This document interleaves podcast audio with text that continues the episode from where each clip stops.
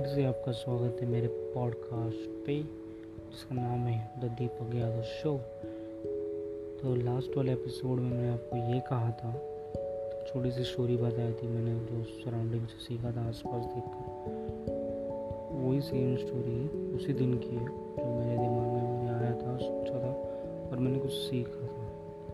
Seventh April twenty twenty one जब मैं वो वेस्टर्न एक्सप्रेस हाईवे वो ब्रिज के नीचे से राइट ले रहा था तो मैंने गौर किया कि वहाँ पर ना बड़ी बड़ी ट्रक है मतलब बड़ी बड़ी वो है व्हीकल है, जिसपे ना ब्रिज के लंबे लंबे रेक्टेंगुलर में पार्ट्स हैं, जो ब्रिज के बीच में लगते हैं। तो ना मैं इससे गौर किया कि दिमाग में आया।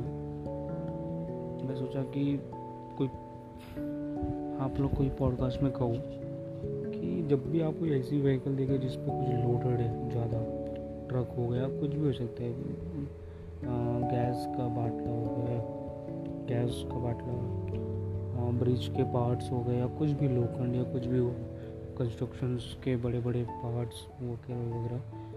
तो ना, अगर आप ट्रैवल के टाइम पे ना, अगर आप वॉकिंग कर रहे हो तो भी डर है बट मैं कह रहा हूँ इस पॉइंट से कि जब आप बाइक पर ट्रैवल कर रहे हो कार से अगर आपको बचना है सेफ़ रहना है तो। आई नो आपको रहना है लेकिन मैं कहना चाह रहा हूँ कि आ, कि उस गाड़ी को जब भी आप देखें लेट सपोज़ मैं बाइक लेट सपोज़ आप बाइक चला रहे हो ठीक है? और आपने वो वैसा व्हीकल देख लिया जिस पे बहुत सारा लोडेड है। ब्रिज का पार्ट्स लोडेड है। रेक्टेंगुलर में लंबा लंबा होता है, आपने गौर किया होगा।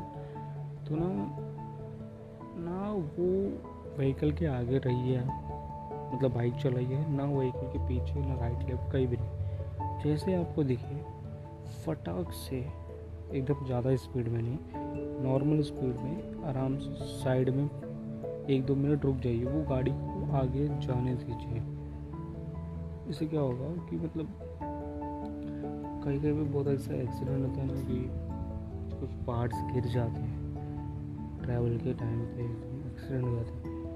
तो मैंने बहुत सारे वीडियोस देखा था ऐसा एक्सीडेंट से वजह से। तो उसी वक्त मेरे दिमाग में आया वो पार्ट वो व्हीकल के ऊपर वो लंबा सा पार्ट रखा था। तो मैं सोचा आपकी, मैं सोचा कि पॉडकास्ट में शेयर करूँ कि वो हाँ वापस सेम टॉपिक पे आता हूँ। कि जब भी आपको दिखे ना वैसा व्हीकल तो वो साइड हो जाए और उसके आगे चले और उसके पीछे। फटाक से, आराम से आराम से बाइक को साइड में ले लीजिए। और एक दो मिनट रुक जाइए। उसको, वो गाड़ी को आगे जाने दीजिए, उसके बाद आपको जहाँ जाना चाहिए। बस ये चीज़ मैंने उस दिन नोट किया था। आपको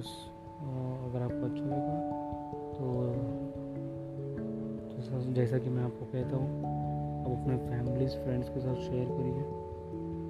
और बहुत बहुत शुक्रिया आपका मेरा पॉडकास्ट सुनने के लिए। जय हिंद, वंदे मातरम।